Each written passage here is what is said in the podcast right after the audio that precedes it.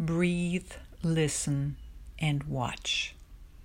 When Jacob awoke from his sleep, he thought, Surely the Lord is in this place, and I was not aware of it.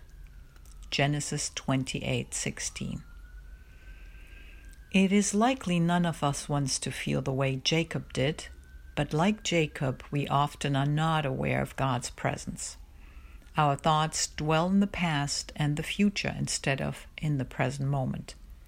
Staying present is one of the most difficult things for us adults to do, although we knew how to do this as children. Let's tap into this knowledge again and become present. Notice that there is a power other than your thoughts that can change your awareness from your thoughts to your senses. This is your physical connection to God within you. Whenever you feel disconnected from your life and God, turn to this prayer with an attitude of worship and the assurance that God is right here with you. Let's breathe gently right now and observe the breathing. God is with you in your breath.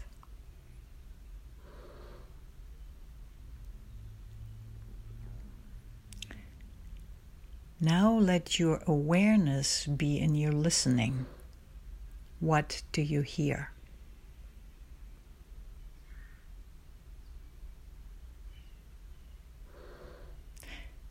Now switch your awareness to what you see. Look at your surroundings.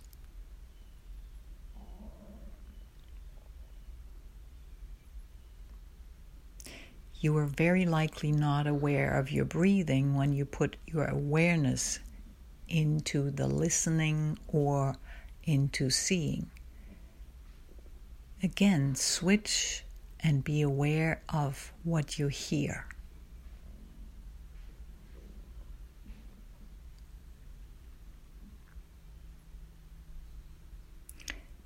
And now switch again and be aware of your breathing.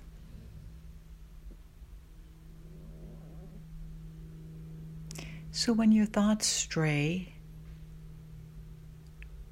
let your senses help you come back into the present moment because we are in the present moment with our body, with our senses. And it's easy to alternate between listening, seeing, and being aware of your breathing.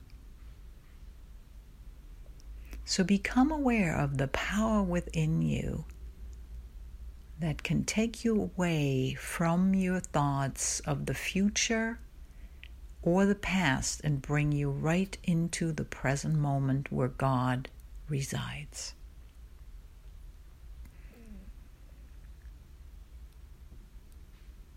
Let your senses be what you are aware of today and every day. Amen.